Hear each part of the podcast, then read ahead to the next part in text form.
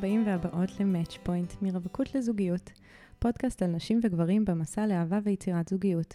אני ליטל רוטמן, מאמנת לאהבה, זוגיות ומערכות יחסים. בפודקאסט אני משוחחת עם נשים וגברים שמשתפים את סיפורי הדרך שלהם. יחד אנחנו מזקקות כלים וטיפים מעשיים להתנהלות מיטיבה בתוך הג'ונגל של העולם הדיגיטלי ובכלל, במסע לאהבה. אני רק אגיד, כמו תמיד, שאם אתן אוהבות, אוהבים את הפודקאסט, נתרמתן ממנו, חושבים שהוא יכול לתרום לחברה, שתפו אותו ותספרו לי על זה, תייגו אותי. אני אשמח גם אם תתרגו את הפודקאסט באפליקציות ההשמעה השונות, זה עוזר לו להגיע לעוד אנשים.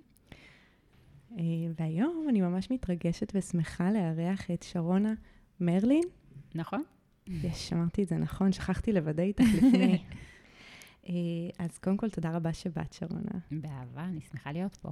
יופי, אז אני מניחה שחלק מהמאזינות ומהמאזינים יכירו אותך. לטובת אלה שלא, אני רוצה רגע ליישר קו ולהציג אותך. שרונה, בת 39, מעצבת תעשייתית במקצועך, אבל כבת מזל תאומים, שגם חגגה יום הולדת בסוף שבוע, מזל טוב. תודה רבה. אז כבת מזל תאומים לא יכולת להסתפק רק בזה, ולכן את גם בעלת מותג תכשיטים, מעצבת גרפית, מדריכת סקי בחורף, ומשפיענית ויוצרת תוכן באינסטגרם. נכון. מרשים. יש עוד הרבה דברים, אבל אה, נסתפק בזה. כן, לעת עתה. כן, אולי. אולי נשמע תוך כדי קצת. לגמרי. אה, אז, אז שוב פעם, כיף שבאת, ואולי אה, באמת תספרי קצת מה, מה איתך, מה את עושה בימים אלה.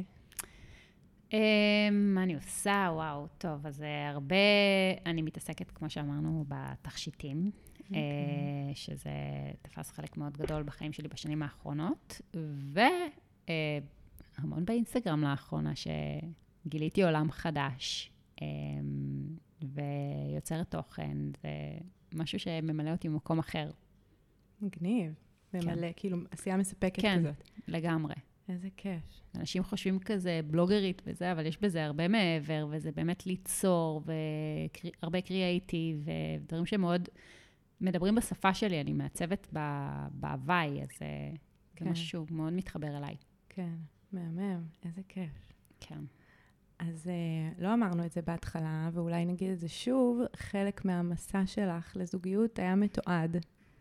אכן, כן. אז-. היית בחתונמי, השתתפת בעונה שנייה. נכון. אז אה, אולי באמת נצלול פנימה לכל התחום הזה של הזוגיות, תספרי קצת, אה, בלי קשר לחתונמי, אני מניחה שזה רק חלק מהמסע, אז אני אשמח, ואני בטוחה שהמאזינות והמאזינים גם ישמחו לשמוע בעצם מה, מה הסיפור, מה המסע. היום את בזוגיות הרי. היום אני נשואה, כן. כבר כמעט שנה, עוד חודש. הופה, מזל טוב כן, שני לפרק הזה. בהחלט.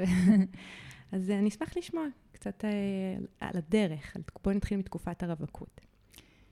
קודם כל, הייתה לי רווקות מאוד מאוחרת.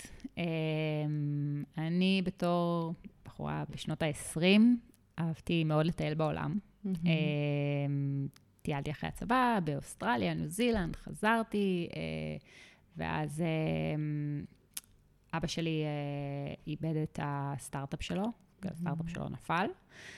אה, וקצת איבדנו את הכל, מילדות אה, שמנת, הפכנו באמת למחוסרי. וואו. אמ, ובבת אחת החיים שלי השתנו, ו... ואני קצת ברחתי. אה, הייתי רוב הזמן בחו"ל, התקבלתי לעבוד בסקידיל בתור מלווה, אז הייתי אה, מלוות סקי ופשוט גרתי באתרים כל החורף. וואי, איזה כיף. אה, אז הייתי כזה back and forth בחו"ל, בארץ, אה, ו... על איזה גילאים אנחנו מדברות בעצם? מגיל 22. מהמם. אה, התחלתי, שם התחלתי בסקידי. לפני זה הייתי בטיול אחרי צבא, ואז מגיל 22 ממש התחלתי לטייל. אז גם רוב בני הזוג שלי. אה, שזה לא היה לאורך זמן, אבל זה היה תוצרת חוץ. כן. אה, הייתי מייבאה אותם. אה, אז גם כמובן דברים שלא החזיקו, וגם היה לי נוח, היה לי נוח לא להתחייב לשום דבר, כי ידעתי שאני רוצה לטוס שוב. לא רוצים משהו שיקשור אותי או יכבול אותי ויגרום לי לא לטוס. מהמם. אמ, ואז בגיל 32 איבדתי את אבא שלי, אבא שלי התאבד. ו... ופתאום הרגשתי ריקנות. הרגשתי ש... שבא לי, בא לי מישהו, בא לי את הגבר שלי לשים עליו את הראש. Mm-hmm. אה, ופתאום הייתי בודדה. ושם אה, התחיל המסע שלי באמת לחפש זוגיות. Mm. עד, עד אז היה לי כזה, רציתי זוגיות, רציתי יותר בשביל להיות עם מישהו, אבל כאן ממש רציתי לבנות זוגיות. Mm-hmm. ו... אבל פחדתי, פחדתי שאנשים יסתכלו עליי בתור הבחורה השרוטה, שאבא שלה התאבד. Mm. אז גם לא דיברתי על זה עם גברים שיצאתי איתם אחרי זה, לא, לא סיפרתי. אם שאלו אותי, אמרתי שאבא שלי נפטר. Mm. באופן כללי, נורא התביישתי בזה. וואו, ועכשיו את מדברת על זה בכזאת פתיחות. כן, היום, היום אני כבר, קודם כל עברו שש שנים, כן. וגם אני חושבת שה... התקופה בחתונמי נתנה לי המון אה, אומץ ו... וכוח לדבר על הדברים האלה. כן. אמ, וזה גם באמת מה שהוביל אותי לחתונמי. כל התקופה הזאת הרגשתי באמת מיואשת, הרגשתי ש... שאני לא אמצא, כבר הייתי בת 35, ואז בכלל, עוד לסיפור החיים שלי נוסף הגיל. Mm. ידעתי שזה יקרה, אבל פשוט לא ידעתי מה הדרך הנכונה. Mm-hmm. ידעתי שאני יכולה למצוא, פשוט לא ידעתי איך להחזיק זוגיות. Mm-hmm. אז אם אני מבינה נכון, באותה תקופה 32 עד 35, את מנסה למצוא זוגיות בארץ. כן. כאילו זה, ניסית, שם יצאת כן. קצת מהתבנית וכבר ניסית משהו... כן, הבנתי שאני רוצה פה. Mm-hmm. גם פתאום יותר רציתי להיות ליד המשפחה, זה היה דברים שרציתי להיות בארץ. כן. אמ, ו... והקשרים לא החזיקו. לא. לא, עברתי את הארבעה חודשים. רגע, זה ארבעה חודשים, זהו, נגמר. כן. אה, וזה הרבה הייתי אני, הייתי מאוד סגורה. אה, היה לי קשה אה, לפתוח את הלב. לא ידעתי לאהוב באמת. Mm. ידעתי לפתח רגש, אבל פשוט לא ידעתי לפרוץ את החומות שמעבר. Mm. מה זה אומר לפתח רגש בלי לפרוץ את החומות? לשמור על עצמי. להיות בעניין של מישהו, לדעת שאני, שאני רוצה את זה, אבל, אבל לא... לא להתמסר אולי. לא להתמסר עד הסוף. Mm-hmm. תמיד uh, לשמור על עצמי במקום של לא להיפגע, או שלא פתאום יקרה משהו. כן. או לא לאבד. Mm-hmm. Um, ואז uh, ישבתי עם ידיד שלי, um, שהיה... הוא היה עובד בכל האח הגדול וכאלה, לפני שנים. Mm-hmm. וסתם התחלתי לפתוח את הלב ודיברתי על כל העניין של כמה קשה לי עכשיו עם הזוגיות. דיברנו על זוגיות בכללי, גם הוא דיבר איתי. אה, ואז אה, הוא אמר לי, למה שלא תלכי לחתונמי?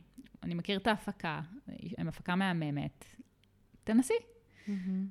דבר ראשון, אמרתי, אין מצב, כן. זה היה כזה אה, מלחיץ. Mm-hmm. אז אמרתי לו, אתה יודע מה? כן. מה, מה אפשר את הכן הזה? אני כן חשבתי על זה לפני, אני גם דיברתי על זה, אבל זה היה מקום של... אני לא לגמרי בטוחה שאני רוצה, אבל הוא אישר לי את זה. Mm. סוג של... אה, אמר לי... כדאי. כדאי לך. אוקיי. Okay. אמ, um, וזה היה, אני, אני רק ככה מזכירה את הקונטקסט, הייתה רק עונה אחת לפני. בדיוק. זה היה עוד חדש כזה. זה היה חדש, גם העונה היא, אני חושבת שאף אחד לא ראה אותה. הראשונה? גם, כן, העונה הראשונה, לא, אף אחד לא ראה אותה, ראו אותה, אבל מבחינתי, אני לא חשבתי שאנשים ראו אותה. Mm-hmm. אני בזמנו, בדיוק אה, אמ, שברתי את היד. היה, mm-hmm. זה היה אה, דצמבר, אה, חנוכה, ושברתי את היד, ואז לא יכולתי לטוס. Mm-hmm. בדרך כלל בעונה אני, אני בחו"ל. Mm-hmm. אז נאלצתי להישאר בארץ, mm-hmm. ו- ואני לא רואה טלוויזיה בדרך כלל, ופתאום אח שלי מתקשר אליי מחו"ל ואומר לי שמתחילה עונה חדשה, מתחילה סדרה חדשה, תוכנית חדשה בארץ, שזה משהו שיש כבר בארצות הברית, ועכשיו אה, עושים את הפורמט הזה בארץ. והוא סיפר לי על העניין של החתונה, זוג שמתחתן ולא ראה את, אה, אחד את השני לפני. אמרתי, טוב, אין לי מה לעשות, אני אשב, אני אראה את זה. Mm. אה, והתחלתי לצפות, ובאמת, היה בזה משהו גם מאוד תמים ומאוד יפה. כן. פתאום אמ, נתן לי כל מיני נקודות למחשבה, כי אני הייתי מאוד מאוד פוסלת, או mm-hmm. משהו לא היה מתאים או הולך, זה היה ביי, נגמר. אמ, ואז בעצם את צפית בפרקים, וזה כזה הדהד לך מקומות בעצמך. מאוד. שזה אגב מאוד מה שאנחנו עושות בפודקאסט הזה, כן. ובכלל בפודקאסט, אבל כן, כאילו דרך הצפייה במסע של אחרים, פתאום זה פוגש את המסע שלי בכל מיני נקודות, ואני יכולה קצת גם ללמוד מאחרים. לגמרי.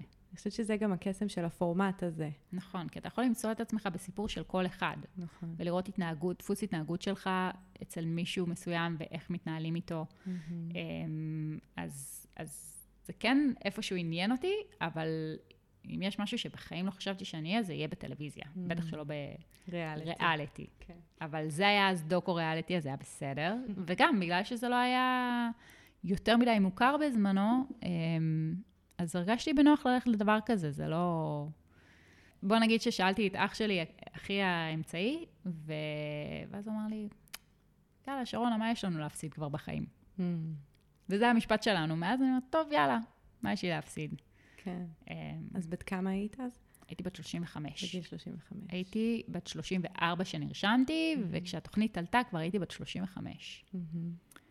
אמ, ואז כבר בתהליך עצמו אמ, הרגשתי שינוי מטורף. אה, ידעתי שגם אם אני לא, לא ימצאו לי את ההתאמה, אני כבר עברתי איזשהו תהליך. כאילו בטרום... כן, חתונה. זה המון מפגשים Mm. עם פסיכולוגים ושיחות, ו, וגם באמת נפתחתי שם פעם ראשונה. לפני זה לא היית באיזשהו אה, תהליך עם פסיכולוג, מטפל, מטפלת מכל סוג שהיא? הייתי, אה, הייתי שנה אחרי, בגיל 33, מהמם. שנה, בדיוק שנה אחרי המוות של אבא שלי, מהמם. פתאום היה לי יום שהרגשתי מצוקה, והבנתי שאני צריכה טיפול. בחיים לא הייתי לפני זה אצל פסיכולוג. כן. אה, ואז הלכתי לטיפול, עשיתי שנה טיפול, מהמם. וזה מאוד עזר לי. ו- ובטח בעיקר התעסקתם בטראומה, במוות. כן, בעיקר מהמם. בזה, וגם תוך כדי גם זוגיות, כל מיני דברים נוספים. בהתחלה. אבל זה היה בעיקר בזה. כן, אמ, זה היה הפצע הראשוני שצריך לטפל בו. בטח. אז כבר עברתי כברת דרך, הכרתי את העולם של הטיפול, ואז שם ממש התחברתי גם באמת להפקה, לאנשים מאחורי, לדני, ליעל, ו- מהמם. והרגשתי כזה, הרגשתי בבית. לא יודעת, הם נתנו לי תחושה של להרגיש בבית. וואו. אז, אז, אז רציתי את זה. אמ, אבל שוב, זה היה ילך, ילך, לא ילך, לא ילך. אני גם סיימתי את המיונים וטסתי לחו"ל. אמרתי להם, תקשיבו, אני עכשיו נוסעת לשלושה חודשים, חודשיים, לא זוכרת כמה זה היה. אמ, אני, אני לא אחזור בשביל, אה, אם יהיה עכשיו עוד אה, מיונים, אז שתדעו. אמ, וזהו, ונסעתי, ושכחתי מזה גם. ואז אה, ממש רגע, איזה יומיים לפני שחזרתי לארץ, פתאום התקשרו אליי, מהמם. שהם מזמינים אותי ל, לעוד ראיון נוסף. אה, זהו, מאז הכל היסטוריה. זאת אומרת, זה הרגע שבו את נכנסת לתוכנית ועוברת שם איזשהו תהליך כן, משמעותי, כנראה. מאוד. כי- משנה חיים, כן, כי קצת אחריו הכרת את uh, בן הזוג שלך היום. נכון. אני, אני באתי לתוכנית בידיעה שאם אני לא אמצא אהבה שם, הוא ימצא אותי אחרי. וזה מה שקרה. זה מה שקרה. מעניין. אז לפני שנדבר על הזוגיות עם אה, יניב, בן הזוג שלך, אז בואי עוד קצת אה, נישאר באמת בתקופות האלה של הרווקות ובתובנות שהיו לך שם, גם, גם בתקופה לפני חתונמי וגם במהלך חתונמי וגם אחרי. למה לדעתך היית רווקה כל כך הרבה זמן, במרכאות? כי אני שונאת שמתייחסים אלינו כ... כן. כשעון כזה, אבל... אה, זה התחיל מ... אמ, קודם כל, מזל תאומים, אני צריכה ריגושים, וזה היה ממקום של הישגיות. ברגע שידעתי שהשגתי את זה, היה יורד לי. הייתי קצת גבר ב... Mm. במקום הזה, מהמם, והייתי מאוד בררנית. מהמם. בתור בחורה בשנות ה-20, באמת הייתי פוסלת על כל דבר. אמ, ועם השנים זה, זה קצת התמתן, מהמם. באמת שזה התחיל ממש גרוע, זה לאט לאט התמתן. אמ, ואז אני חושבת שהגיע השלב שבאמת התחלתי לטוס, וזה המקום שפשוט רציתי את החופש שלי, לא רציתי להתחייב, מאוד. נהניתי מהמקום הזה. אה, ואז הגיע השלב שפשוט לא הצלחתי להיפתח כבר. אני חושבת שעברתי כל כך הרבה שנים שלה לבד, מהמם. שהיה לי קשה להכיל משהו אחר גם. אה, וגם הרבה פעמים הייתי מבטלת את עצמי. אני חושבת שמגיל 22, מהרגע שהייתה הנפילה של אבא שלי, מהמם. אז גם אולי פחות הערכתי את עצמי. בגלל Mm. שבתור ילדה היה לי המון ביטחון ממקום של, יש לנו, כשיש כסף, יש ביטחון. Mm. ו, ופתאום קצת איבדתי את הביטחון בעצמי. אה, כי זה מה שקורה כשיש תלות באיזה משהו חיצוני. כן, כשהביטחון שלי תלוי בכסף אה, או במעמד, והדבר הזה נעלם, אז אני פתאום נשארת בלי כלום, וזה גם קצת מה שקורה לנו אה, למי שמפתח תלות לא בריאה בזוגיות, או בכלל ב- באהבה, כשמגיעים לאהבה מתוך איזשהו מקום של זה ייתן לי ביטחון, זה ייתן לי את הערך, את הגושפנקה, ואז הדבר הזה הולך, אז אני בעצם נשארת בלי כלום. נכון, קצת בדומה לזה, כל השיר הזה של בלעדייך אני חצי בן אדם. נכון. אז לא, אז הנה ההזמנה בנרטיב שלך בגיל 22, להתחיל לבנות את הערך מבפנים, בלי שהוא יהיה תלוי במשהו חיצוני בעצם. נכון. אני, אני באמת לקחתי את עצמי בידיים, אני עברתי שינוי גם אז, אה, עברתי שינוי מטורף, ועברתי להיות מאוד מאוד עצמאית. אה, מבחורה שההורים שלה עושים הכל, אז אה, לאט לאט באמת בניתי את עצמי והתבגרתי גם קצת יותר מהר. אה, אבל עדיין זה, זה פתאום אה, לא להיות במעמד שאני רגילה אליו, זה... הכניס אותך לאיזה כן. מקום של חוסר ביטחון. כן, הייתי הרבה פעמים במצבים של מצוקה כספית, וזה. זה אוטומטית אה, מכניס לחרדות. מהמם. ולא יכולתי להתמודד עם זה, כי לא סיפרתי לאף אחד, אז בטח שלא לשתף את זה, ב- לשתף את גבר שאני מתחילה לצאת איתו. כן. ואת אומרת שזה לקח אותך קצת למקומות של ריצוי, של ביטול עצמי בתוך קשרים. כן.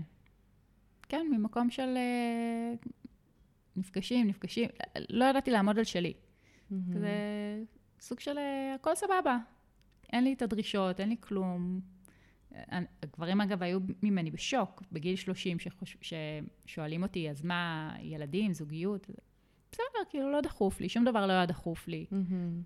עכשיו, זה מעניין, האם, האם זה מתוך איזשהו הם, קושי להתחבר לעצמך ולצרכים שלך בנקודה ההיא, או שזה איזשהו הרגל פשוט לזרום ממה שמגיע, או המקום הזה שאת מדברת עליו של קצת חוסר ביטחון? זה הכל מהכל, כי במהות שלי אני בן אדם שבאמת זורם ולא הרבה דברים מפריעים לי. אמ, אבל זה היה גם ממקום של באמת ריצוי. זה היה חצוי. פשוט אני, אני יודעת, כי אני רואה את אותי היום בזוגיות, ואני יודעת להגיד כשמפריע לי משהו. מהמם. וזה משהו שלא ידעתי לעשות. לא רציתי לייצר דרמות, מהמם. מה שקוראים לזה. והיום אני מבינה שזה לא דרמות, זה באמת להגיד מה שמפריע לי. כן, זה באמת לבוא אני לזוגיות, כן. שיהיה שם בן אדם. בדיוק. כי כשאנחנו בריצוי ובביטול, אז מי נמצא שם? נכון. אז מה בעצם מאפשר לזה להתחיל להשתנות? בעצם כל התהליך שעברתי, אני חושבת שגם הזוגיות שהייתה לי שם, אה, שזה היה עדיין ממקום שקצת ביטלתי את עצמי, אה, פשוט זרמנו עם מה שיש, ו- ואני מבחינתי אמרתי, אוקיי, המומחים סידרו לי משהו שהם יודעים מה נכון לי, ו... ולא התפתח שם רגש מעבר. זה היה מאוד uh, חברי. מהמם. אבל, אה, אבל הטיפולים מאוד עזרו לי להבין שאני גם לא פותחת דברים, ששנינו היינו מאוד סגורים. מהמם. אז זה היה יותר קשה גם אה, לבטא את עצמי, כי לא היה מישהו שיוציא ממני רגש או... או דיבור או או דיבור. תקשורת. כן, היינו, הייתה לנו תקשורת מעולה, פשוט תקשורת של חברים. כן. אה, ואז השלב השני זה היה השלב שאני רואה את זה בטלוויזיה. מהמם, מעניין. ואז אתה גם לומד, אם כבר למדתי את כל התהליך לפני, אז גם בכלל, ב, כשאני רואה את עצמי על המסך, אז אני מבינה עוד דברים. מהמם. זה הלימודים הכי גדולים שאפשר, כי אתה רואה את עצמך בתוך זוגיות, זה משהו שאני חושבת שכמעט אף אחד לא זוכה לראות. אה, זה באמת, אה, זה תהליך בפני עצמו.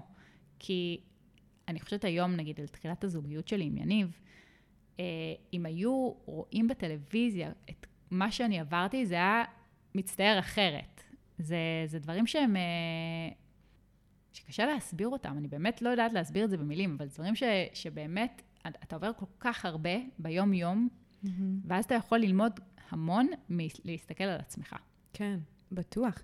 כשאנחנו מדברות בקליניקה, או מדברים בקליניקה על את יודעת, אנשים מביאים לקליניקה סיפורים מהיום-יום שלהם ומדייטים שלהם, ואנחנו מנתחים את זה, וככה לומדים על הדפוסים, ולומדים על המלכודות, ואיך נופלים אליהם שוב ושוב, ואיך אולי לנסות דרך אחרת.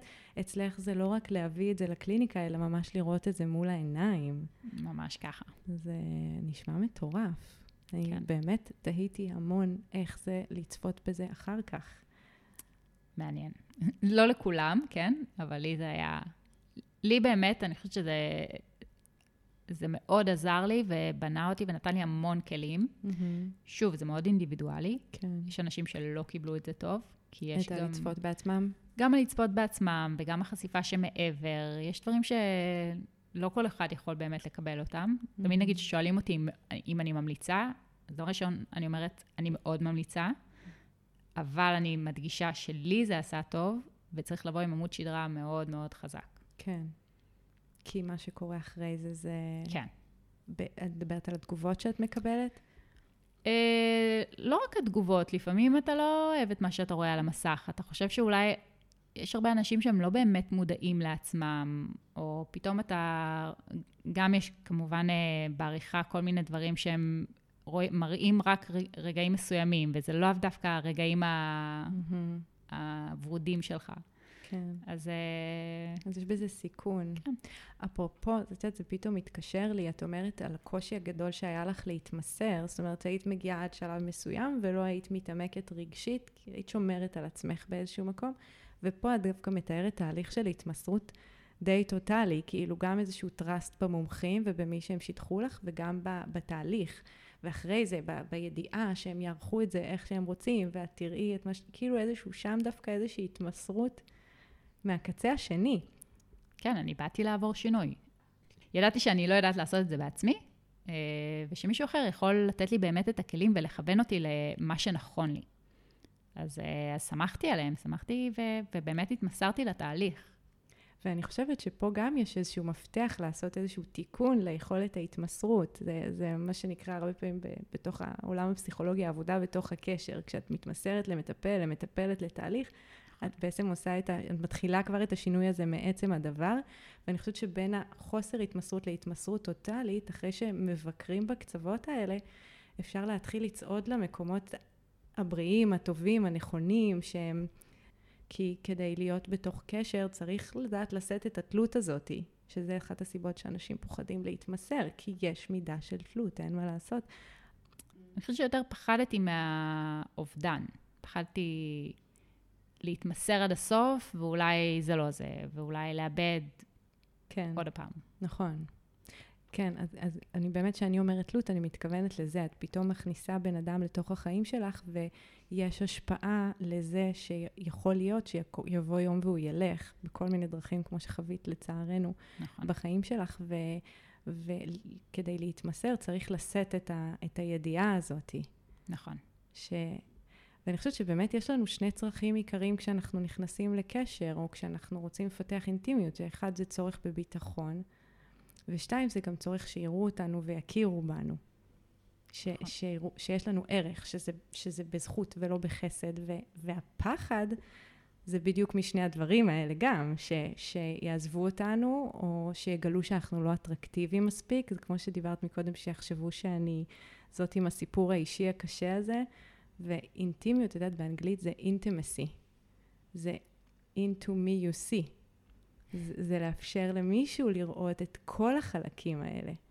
וזה מקום מאוד מאוד מפחיד. נכון. זה להיות חשוף. ממש, ו- והעבודה הזאת של רגע קודם לבנות את זה עם עצמי, את אותה אינטימיות, ולשאת את עצמי, ולהיות נכון. בעלת ערך עם עצמי, זה, זה התשתית כדי להיכנס לקשר. לגמרי. ואולי זה קצת מה שקרה לך בתהליך האינטנסיבי הזה. כן, אני חושבת שזה גם בנה את הביטחון שלי איפשהו. זה, למשל, בכל התקופה, גם בתוכנית עצמה, אמנם סיפרתי מאחורי הקלעים למומחים את כל הסיפור שלי, אבל נגיד לליאור לא סיפרתי. כל התוכנית, נורא פחדתי... ליאור הבן זוג שהיה לך בתוכנית. כן. Mm-hmm. אה, נורא פחדתי שיעשו עליי את הסצנה של הפרומו. המסכנה שבוכה והמוזיקה ברקע, ו, ופשוט רציתי להימנע מזה. Mm-hmm. בדיעבד היום אני מצטערת שלא דיברתי על זה, כי זה Mhm. דווקא גם משהו שסגר אותי קצת. Mm-hmm. אמ, כי זה בעצם לא להביא את כל החלקים שלי לקשר. נכון. ואני חושבת שאחרי זה, אחרי הפרק שבכלל רק דיברתי על אבא שלי שנפטר, וקיבלתי כזה בום של הודעות, ופתאום הבנתי כמה כוח יש לדבר הזה, והצטערתי שדווקא לא נתתי כוח לאנשים ש... שהם בסיפור שלי. אחרי זה יצאתי עם זה באמת בכתבות ובראיונות, ו... ו... וזה היה עוד באמת בום, לא אותו דבר, אבל זה היה שזה מאוד uh, עוצמתי. זה, זה מטורף כמה שתמיד זה מפתיע אנשים שדווקא המקום האותנטי, הפגיע הזה, זה המקום שמייצר חיבור בין אנשים נכון. ואת הקשר. כי כשאני לא מביאה את כולי, כשאני חוסמת חלקים בתוכי, אז אני בעצם, מי נמצא שם כדי לעשות את הקשר? והמקום הפגיע, האותנטי, ש, שם מתחברים לאנשים, ואנשים מאוד מתחברים לזה. אני מניחה שכשאת אומרת שקיבלת תגובות, הם היו מהסוג המחבק, כן, מזדהה. מאוד, נתמך, מאוד. כן. אולי קצת עכשיו נתחבר למה אפשר לך להיכנס לזוגיות עם יניב, מה, מה היה שם. אמ, דבר ראשון, זה היה הרבה יניב. אה, הוא, מאוד שונה ממני, הוא הפוך ממני. אה, הוא גם הצליח באמת להוציא ממני דברים. אה, הוא היה יותר מדבר, ובתחילת הקשר מדובב אותי לדבר. אה, היום אולי זה קצת הפוך, אבל, אה, אבל הוא גם הראה לי שהוא לא מוותר. הוא באמת היה שם כל הזמן, והוא, והוא נורא רצה את זה. וזה Mhm. פשוט גרם לי להבין שזה מה שאני צריכה בחיים. גבר שפשוט ירצה אותי בכל מצב, וידאג לי, ו... וירצה להיות שם בשבילי. והוא נתן לי את הביטחון הזה מההתחלה, וזה מה שהייתי צריכה. אמ, והוא הוא באמת נלחם, ולקח לו חצי שנה עד שאמרתי לו שאני אוהבת אותו. וואו. היה לו מאוד קשה עם זה. אז אה, קודם כל זה היה הוא.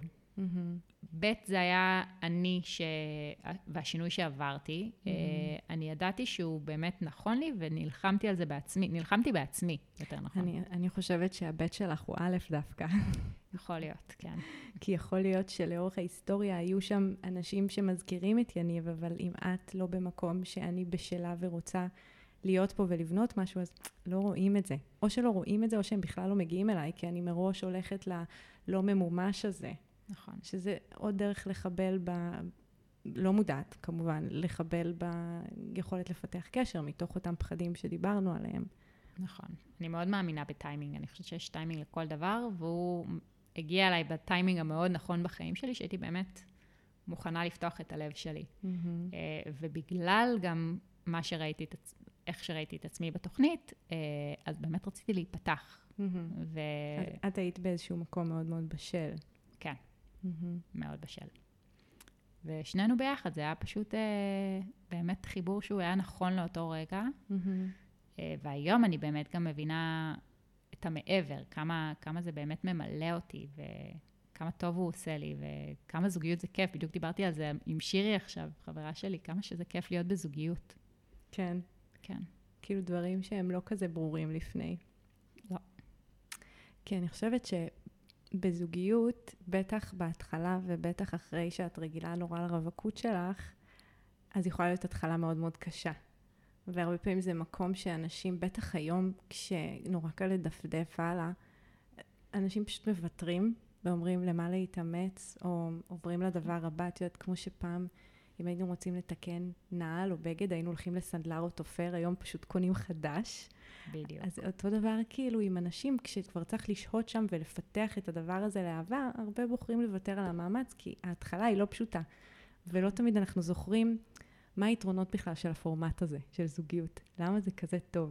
אנחנו נכון. יודעים שאנחנו רוצים את זה, אבל למה בעצם? אז צריך כאילו לעבור את המשוכה הזאת. איך היה, איך היה ההתחלה שלכם? מאוד קשה. ההתחלה באמת הייתה קשה. אמ, גם בגלל שאני עדיין, אמנם מאוד רציתי להיות בזוגיות, אבל עדיין היה לי קשה להיות במקום הזה, והייתי צריכה המון space, ויניב להפך, יניב היה במקום שהוא צריך המון איתי. אמ, אז, אז זה היה דיסוננס מאוד אה, קשה בהתחלה. אה, ונוסף על זה, גם כל תקופת הקורונה. שזה ש- בשנים של קשר רגיל, זה כמו שנים של כלב, זה וואו. כפול שבע. כן, הוא בכלל, הוא, הוא גם עזב את העבודה שלו בדיוק רגע לפני שעברנו לגור ביחד. וואו. ועד שהוא מצא עבודה, אז הוא היה בבית. ואז הוא מצא ממ. עבודה, ואז הוא יצא לחל"ת. אחרי יואו. חודש וחצי, כי התחילה הקורונה. ואז פשוט מצאנו את עצמנו שנה שלמה, אחד עם השני, וזה היה, היו חודשים לא פשוטים בכלל.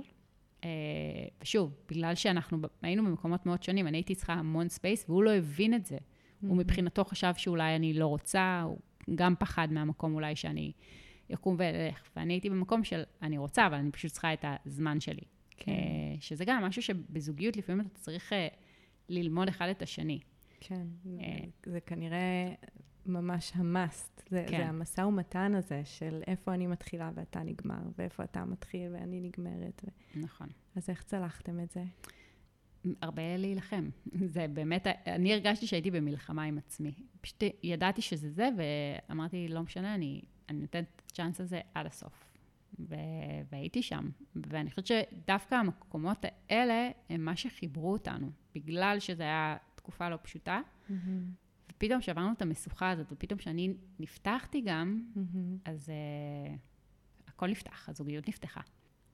אני חושבת שמהרגע שבאמת התארסנו, זה היה הרגע ש... שהכל פרח. כי מה היה שם ברגע הזה? אני חושבת ששנינו קיבלנו את הביטחון. יניב גם קיבל את הביטחון שאני לא הולכת. אמ, ואני קיבלתי את הביטחון המלא ממנו, שזהו, שזה הבן אדם שלי. אה, כי עד אז אמרתי, אולי פחדתי מה, באמת להתחייב עד הסוף. אה, ומאותו רגע אמרתי, זהו, זה זה. ו, ושנינו פתאום זה, זה הוריד אה, הרבה מתח. גם שחרר משהו אצלו, גם נפתח משהו אצלי, אז... אה, וואלה, זאת אומרת שהגעתם לרגע הזה, עוד היה עוד שכבות לקלף, שהתקלפו כן. לגמרי אחרי. לגמרי. מעניין. כן. אז אני עדיין סקרנית, אולי כבר ענית לי על זה, אבל אני בכל זאת אנסה לשאול את זה שוב. מה אצלך אפשר את ה... לדעת שזה זה? את ה... הפעם אני נשארת ונלחמת על זה, ועוד כשזה סופר מאתגר בקורונה. כאילו, מה היה השינוי המרכזי מבחינתך? אני חושבת ש... כמו שאמרתי, יניב ומה שהוא נתן לי, הביטחון של הוא שם, זה מה שאפשר לי, וגם המקום שפתאום אני הרגשתי שאני יכולה אה, לדבר, שאני יכולה להגיד לו מה מפריע לי. וזה, אני חושבת שזה זה משנינו, הפתיחות שלי וה, והרצון שלו. אה, וזה זה מה שגרם לי באמת לרצות להילחם על זה. לא יודעת למה, אני באמת לא יודעת איך להגיד את זה, אבל מהרגע שהתחלנו לצאת, אמרתי, הוא יהיה גבר נכון לי. מעניין. כן. כי גם לעבור לנכון לי, אחרי שנים של נעים לי, כן. זה, זה, זה, זה הטרנספורמציה אצלך. כאילו להגיד, אוקיי, אני יודעת, לא רק מפה, אני ככה מסמנת על הלב, אלא גם מפה, מהראש. אני מנסה, כאילו, זה המקום ה... אולי שאנחנו רוצות להגיע אליו, שיש איזושהי הלימה, סינכרון בין הראש ללב, כי הרבה פעמים המשיכה היא דווקא לא לדבר הנכון, אלא לדבר בדיוק. הנעים, הזמני אולי, האקזוטי.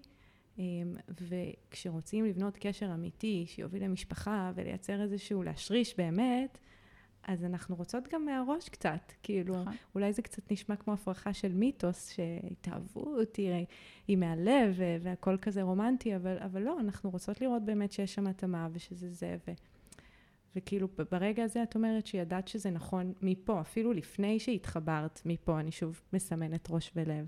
כן, כי אני חושבת שכשבאתי לתהליך של חתונמי, אני ידעתי שאני אני רגילה למקום הזה של ה- הרגש של תחילת זוגיות. כן. זה, זה הריגוש שאהבתי, להתחיל זוגיות. זה, יש בזה משהו מאוד fun ומסקרן ומעניין. וכשבאתי לשם, באתי ממקום של, אני יודעת שהוא לא, ש, שזה המקום שאולי עושה לי הכי הרבה התלהבות, אבל זה לא המקום הנכון לי. כן, כי בסופו של דבר, זה לא נשאר. נכון. ואז באתי מחשיבה אחרת, של להסתכל על, על הטווח הארוך, של מה יהיה לי נכון אחרי שכל ההתלהבות של ההתחלה תרד. אני חושבת שזאת ה, אולי ההתפכחות הכי חשובה במסע, ואני פוגשת את זה המון בקליניקה, כאילו ה, ה, ה, המיתוס הזה שמכרו לנו שאהבה צריכה להיות כמו בדיסני וכמו בהוליווד, וזה צריך להיות ריגוש ו, ופרפרים בבטן, ואם אין את זה, אז זה לא זה. ו, וזה, כל כך לא נכון, כי מדעית הריגוש הוא זמני, והוא נרגע, ואז בשביל שיהיה שם רגש, זה כבר עבודה.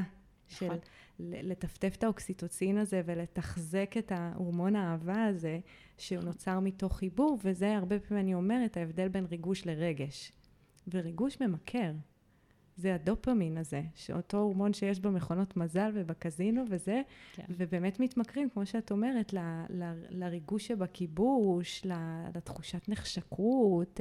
גם יש שם, אני חושבת, איזושהי אשליה של שליטה, אני שולטת בהכל וזה, אין את ההתמסרות עד הסוף, אז שליטה בדיוק. אצלי, ו, וזה מין לופ כזה, שעד שלא נתפכח, כמו הנקודה הזאת שאת מתארת, אז נמשיך להיאחז בפנטזיה הזאת, ואני חושבת שזה, הרבה אנשים זה מה שכאילו מקשה עליהם להיכנס לזוגיות. נכון. אני גם מאמינה בזה. אז לחתונמי כבר הבנת, הגעתי מפוקחת, ובגלל זה גם נשארת, ואת יודעת, זה מעניין מקודם שאמרת, ש, שגם אם יניב היית תקועה במרכאות בבית שנה, זה גם קצת דומה לתהליך של חתונמי, כאילו, הייתם שם ביחד, הפעם מבחירה, אבל החלטתם להישאר שם ולא לזוז, כמו שתוקעים אנשים ביחד, שוב במרכאות 42 יום, כן. כאילו הכין זה. אותך כזה. זה בדיוק זה, זה, זה גרם לי ללמוד להישאר. מדהים. וזה המפתח, אני חושבת. נכון. להישאר כן. ולהתאמץ, כי כדי לפתח רגש של אהבה, צריך להישאר ולהתאמץ. וסליחה אם אני פה מפריחה את הרומנטיקה. אה, זה עבודה לכל דבר, זוגיות זה באמת עבודה. כן.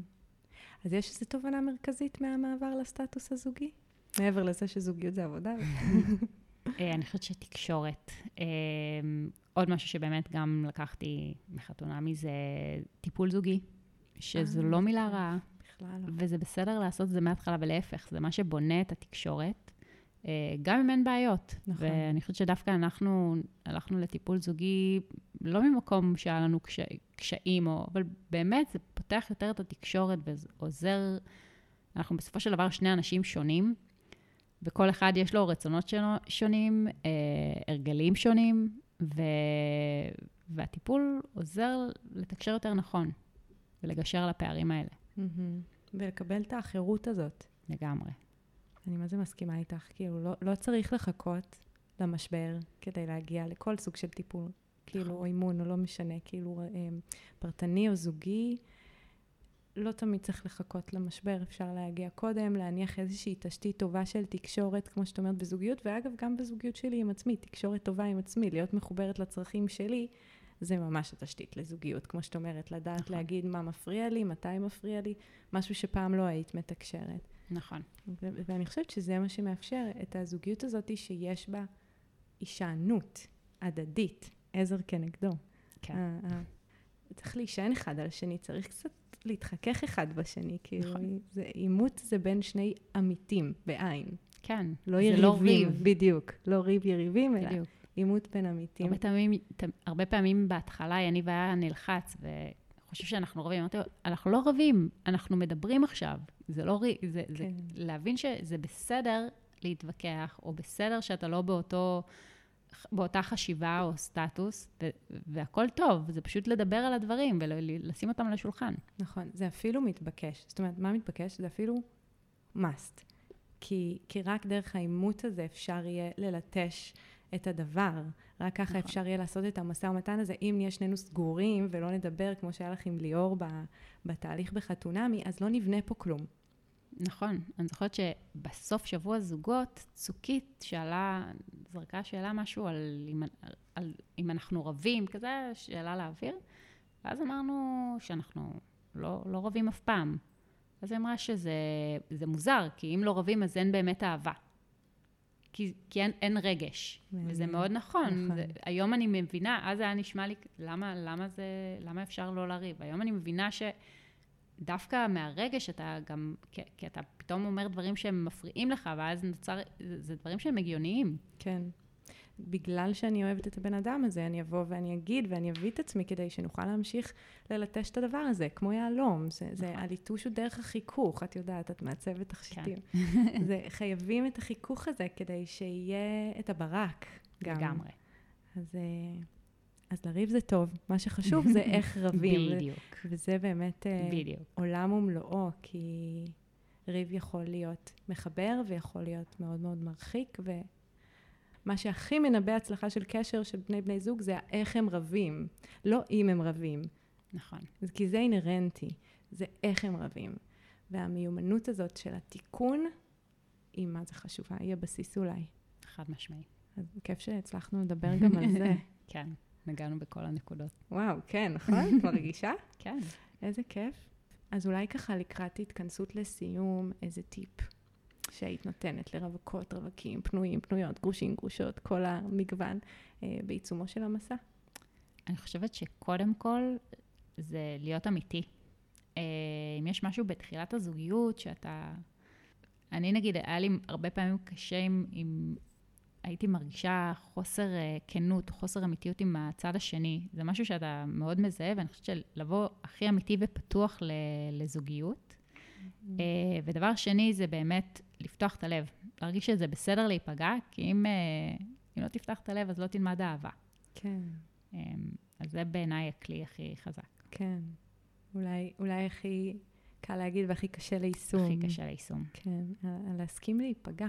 כן. אין מה לעשות. להיות חשופים זה בסדר. כן. כאילו, אני, אני המון פעמים אומרת, את הלא כבר יש לי ביד. מקסימום יהיה לי כן. בדיוק. נכון. לגמרי. אוקיי, אז, אה, אז ממש תודה, שרון, היה מה זה כיף. אה, תודה לך. להתעמק בסיפור המעניין שלך, באמת, ועברת וואחד מסע. כן. אם uh, מאזינה או מאזין ירצו לשאול משהו, זה בסדר מבחינתך שיפנו אלייך? ברור, אני תמיד פתוחה ל... לשיח, ל... לייעוץ, לכל דבר. מהמם, אז איפה אפשר למצוא אותך? היום באינסטגרם בעיקר. אז נשים לינק. למרות שאני בטוחה שאפשר למצוא את זה גם בקלות. כן. אמ, אז אני מאוד נהניתי, ושוב תודה שבאת. דיברנו על המון דברים מעניינים, ואני ממש מקווה שזה יפגוש ויגע באנשים, נשים שהאזינו. אה, אני מזכירה שאם אתם אוהבות, אוהבים את הפודקאסט, אז אה, שתפו אותו, שיגע ויגיע אולי ללבבות mm. של עוד אה, אנשים, שימצאו קצת מעצמם בתוך הסיפור של שרונה. אני הייתי ליטל רוטמן, אני עושה את הפודקאסט הזה, ונתראה בפעם הבאה.